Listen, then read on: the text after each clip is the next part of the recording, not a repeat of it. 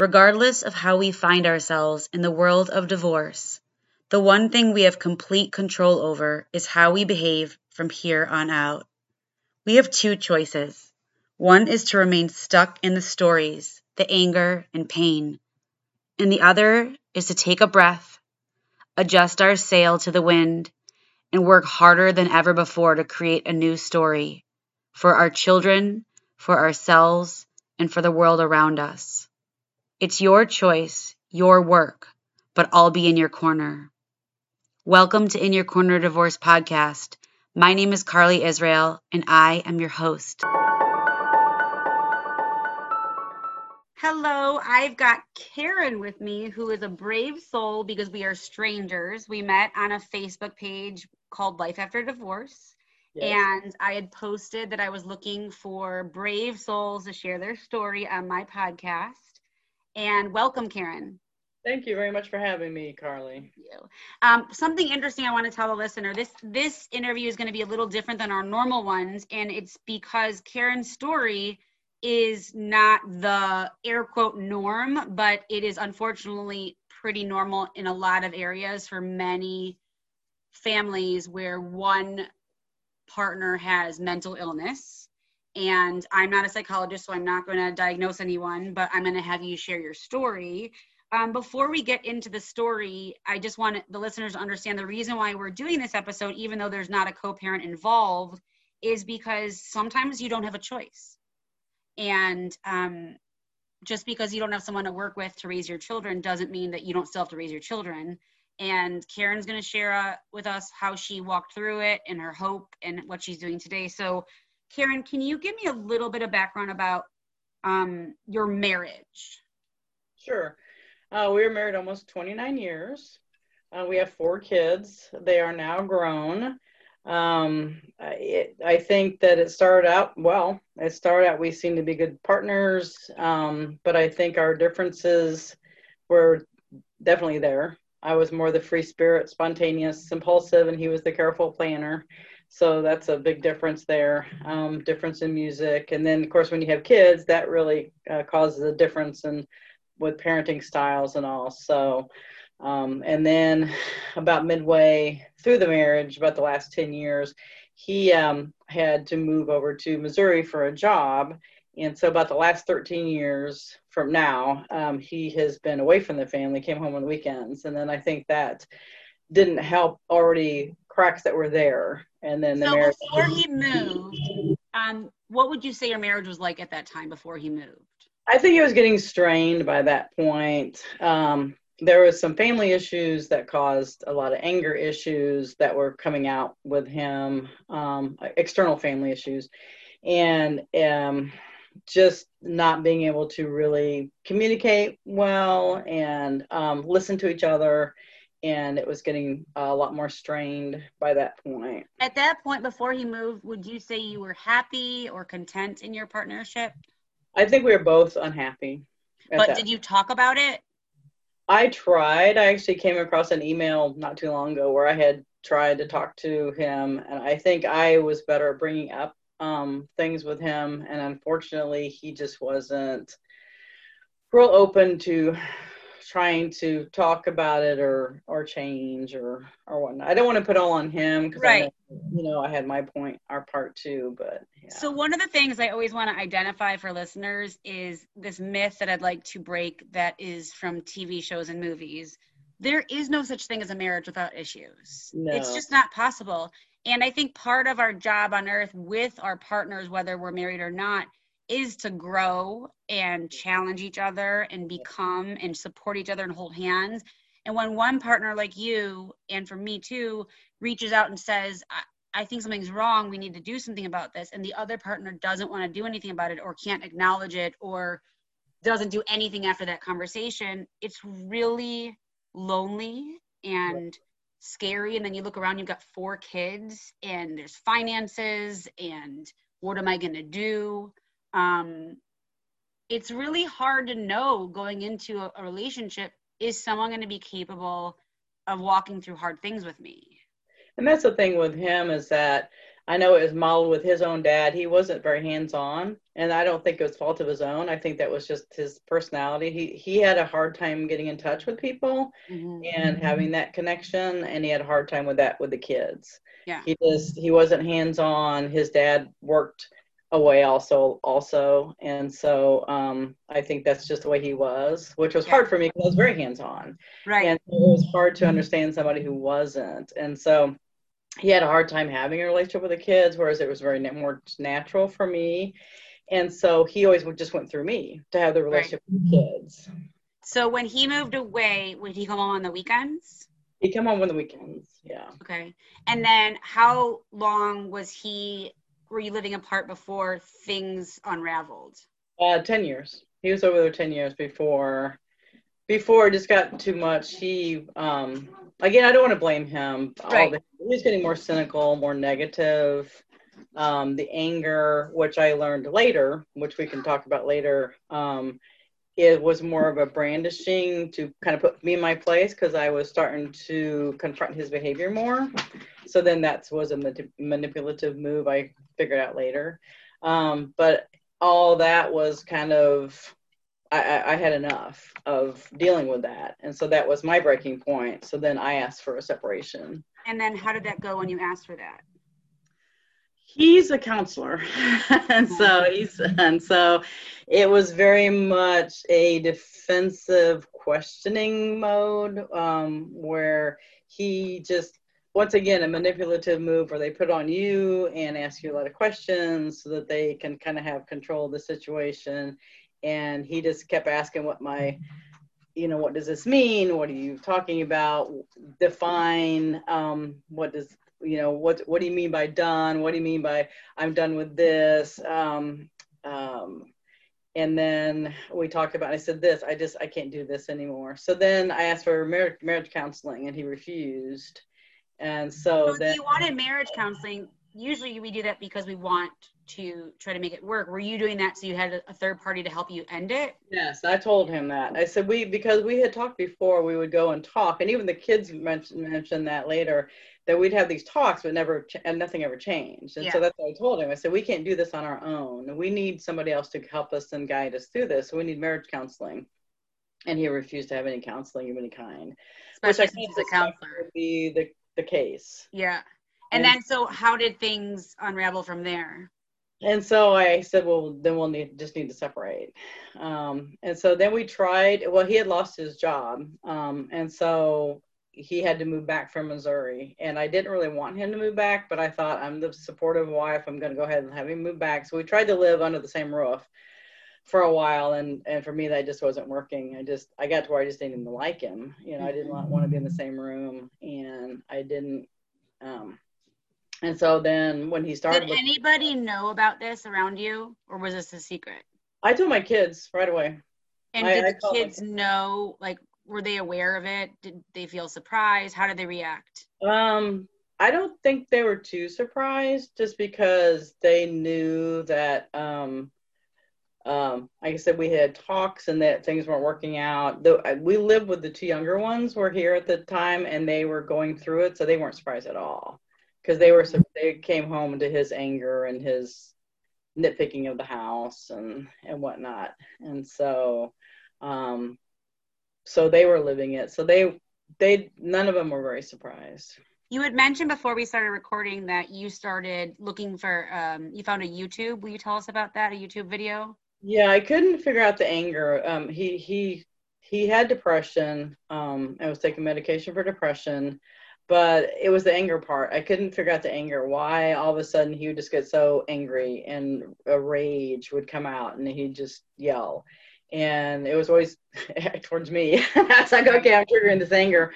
And so, but he wasn't the hothead guy that got into fights or anything like that. It wasn't that type of anger. And then I read where depression had uh, had anger part, especially in men. I'm like, but that didn't, it didn't quite fit what he, was going on in my marriage and so I just kept searching and searching and searching, and I came across just a YouTube video of a radio program by Ashley Burgess, and it was the borderline personality disorder.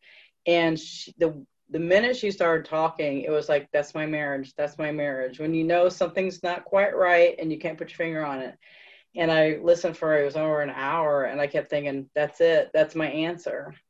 So then I got, uh, I started researching, and I found this book. Let me show. You. How did it feel to like feel like you were heard finally, and you got like you like you understood? Oh my gosh, it was just like, yeah, it was a great Uh, it's like the light bulb went off. It's like that's it. I finally have somebody describing what I've been feeling for right. so long. And almost identifying like I'm not imagining this. Right. This is real. Because you can't describe to other people for anybody. You understand. Everybody who's dealing with mental illness, you can't because when you describe it, it sounds normal. He's a nice guy. If you meet him, you like him. I mean, right. they're, they're nice guys, and but to describe the situation because it, it's so you know insidious and subliminal. It's just so it's just this undercurrent that's always there. And people who have dealt with the mental illness understand totally but those who don't like well what's the problem? You know when you describe it it's it's it seems very you know uh, right. benign. so you finally heard something that rang true for you and then you found a book? Yeah i was going to show you. It stop stop caretaking the borderline narcissist how to end the drama. I can't pronounce her name. Okay. But, um, and did was this book helpful for you? Oh gosh, it was. It totally um, because it talks about the family drama of mm-hmm. living with um, somebody borderline, but it's also a hard read because the other person doesn't get off the line. Um, and I realized that um, I was the caretaker. There's roles. Yeah. The yeah. borderline caretaker uh, dysfunctional dance is what they call it. And so then it really um, zeroes in on my personality and what i did to contribute to keep it going. Right. so it's not an easy read for people but i think it's important for anybody. And then i realized i knew my mom was always mentally ill. My mm. mom was borderline too. So it kind of kind of it was probably like such an awakening for you. You're like yes, wow very much an awakening for me. And it wasn't easy. Like I said, it wasn't easy, but it was to finally see the truth of what my life was, my marriage, my relationships. Um, yeah, it was very much an awakening. And then, and then the, the healing could really start. So what did you do to end it completely, to have him not live with you, to start to take care of yourself? Um, when he started looking for a job, um, he he was looking um, at a, somewhere about 50 miles away, and I was asking him who's going to move, and then I told him he needed to move. Um, so I asked him to move out um, when he got his job, and he did. Um, um, I don't know. I guess I'll go into more detail. He had found someone else by that point, so he moved from my house in with someone yeah. to her. And was, he's how was that for you? It was at first there was a part of me that could understand, you know, because that didn't that did not end our relationship. That did not end you know. Right. I don't want to I don't want to seem like this big victim of you right. know with someone else because that wasn't the case at all. Right. So I can understand why he would want somebody else. You know, I can understand. But then that really works on you in another way because then you feel so unloved and unwanted that you could be replaced so quickly. Right. So then I had to go through that part so lots of healing and pain and growth. And one of my favorite lines, it's not mine, is the only way out is through. There's just there's I no love I saw that on your your yeah. yeah. There's no way to get you you cannot get from where you were to where you are today to where you're going to be in 5 years yes. you don't walk through all of it and all the effects. So how did was it a decision for your children to no longer have a relationship with him? They um, got into a big group text. Um, they confronted him on being with her while he was married mm-hmm.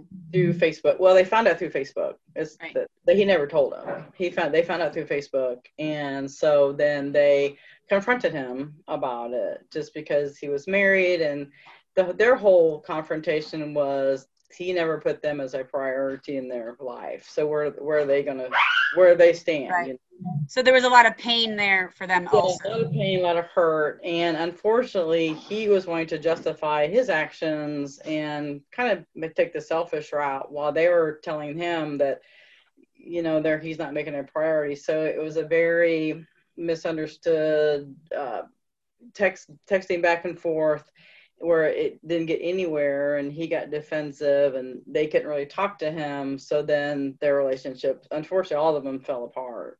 So how did you as a parent regardless of how old they were how did you like support them and were you able to do it in a way that you weren't enmeshed in that drama it was really hard. That was the toughest thing for me because I didn't want, I was going through all this hurt, but I didn't want to bash their dad. Right. And your children are hurt. Yes. And you see, and even though they're grown, they're still hurting. And it was really hard for me, although I knew that he could be that way, but I was surprised how much he was that way towards them. Right. You saw it for you, but you yeah. had this now was towards the most important people in your life. Yeah and to be totally honest i there was a point that i wished i could run off like he did and right. just you know start my new life and have this wonderful and not have responsibility right and i had the responsibility of picking up the pieces so i felt sorry for myself a lot and i a right. lot of you know why me but um, that's one reason i went to counseling that was my main reason i went to counseling because i needed somebody to vent to and, and yeah. have anger because i didn't want my kids to be right. That, which is a very good thing because they even regardless of how old they are and i can tell you my husband today who i'm remarried and he his parents got divorced after 39 years and he constantly tells them please stop putting me in the middle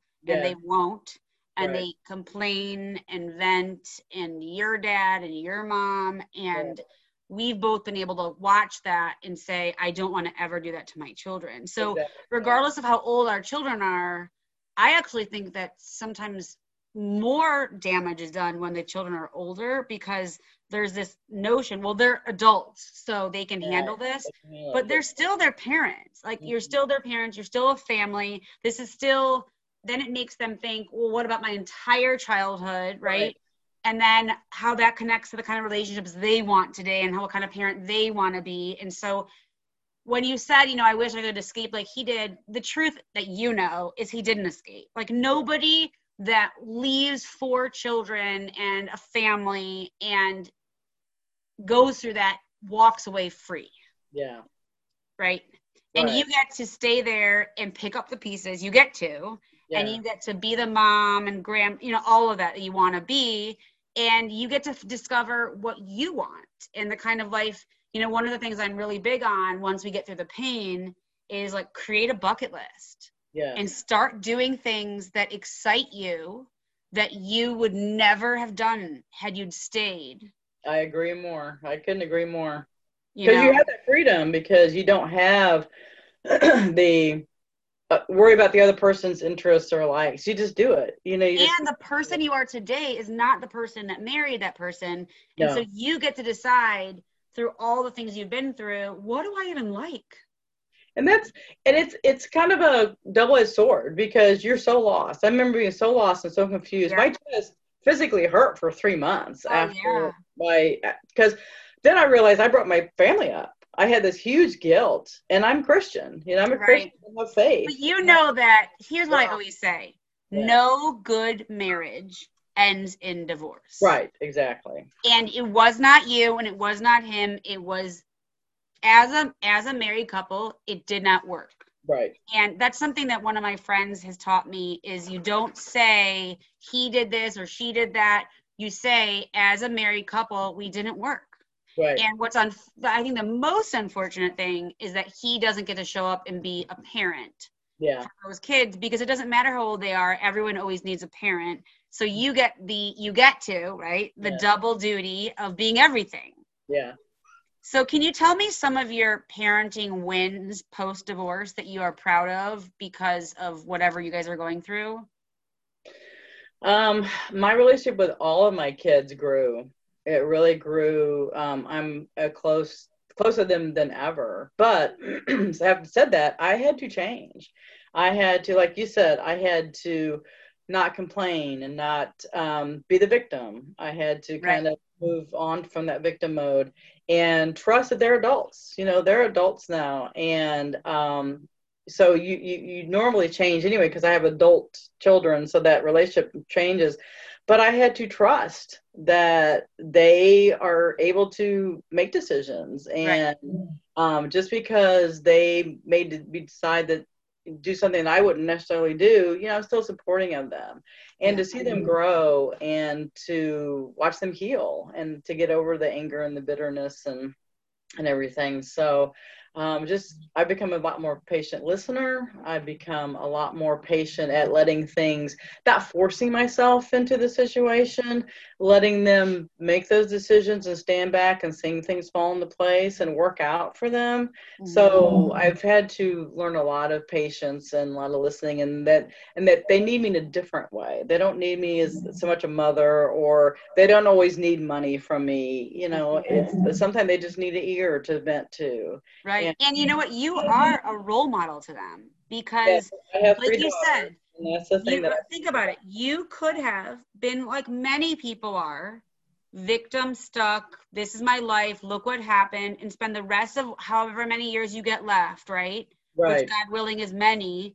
Being yeah. miserable. You have a choice. It's yeah. a choice. We don't get to decide how the marriages are going to work out. We can do our best, and it is what it is. But at the end of the day, when it's over, our choices stay miserable and stuck or mm-hmm. do the work. The only way out is through. Get to the other side so we can become the parent we want to become, the friend, the human. We can look in the mirror and find a way to like to like ourselves and love ourselves again. And that's our choice.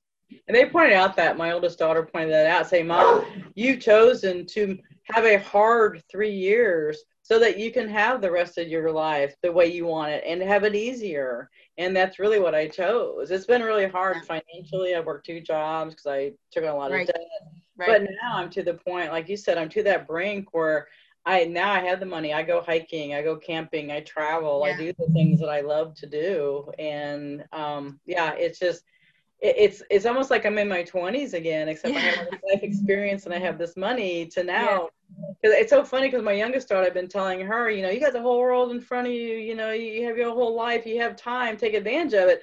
And then she's turning around, telling me the same thing. It's like, Mom, you're not stuck. You know, go do what you want to do. And I'm like, I look at her. I'm like, that's awesome that I get the best advice from my kids because they're all like, go for it. They love it when I go and do things. Because it's inspiring to see your parent living their life. I have one last question for you, and I'm so grateful for your time and your story if you could sit down with Karen three years ago, gosh, as Karen today for yeah. coffee for an hour, yeah, what would you say to her?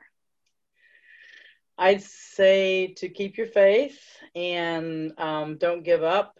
Um, keep going because it's going to be okay. Mm-hmm. You'll make it, and your life will be even better. It's a cliche, but your, my life is is better than I ever imagined it three years ago. But you couldn't know that then, right? You're so, hoping. You always hope, but right. you never know what it is because everybody says, "Oh, hang in there, it'll get better," and you hope it's going to be better, but you don't know what that is, and it's right. hard to know where you're at along this, you know, along the time. But now I can finally say, yes, I've made it, and this is my life is so full and satisfying. Well, now. that's the difference between trust and hope and faith. Yeah. Faith yeah. is knowledge, right? So you started off hoping, I really hope this is true. And now you can look back and you can say to that Karen, and you can say to anyone else and kids, friends, family, you need to keep walking through this. It's going to get better. Yes. I'm so grateful for you. Talk about it because yes. they're going to see the change. Yes. I love my kids have seen the change in me. Yes. That's that's the best thing because actions speak so much louder than words. I hundred percent agree with you. Talk about it so much. It's just yeah, they see it, and that's the best. That's my victory is that they can see it. Yeah. Thank you for being such a great light for all of us. No, well, you're welcome, and thank you for having me on. I, I'm really honored. I'm so grateful for your time. For any listeners out there who want help with divorce coaching, please contact me at inyourcornercoach at gmail.com. Remember, we get to write this next chapter for our kids, for ourselves, and the world around us. Have a great day.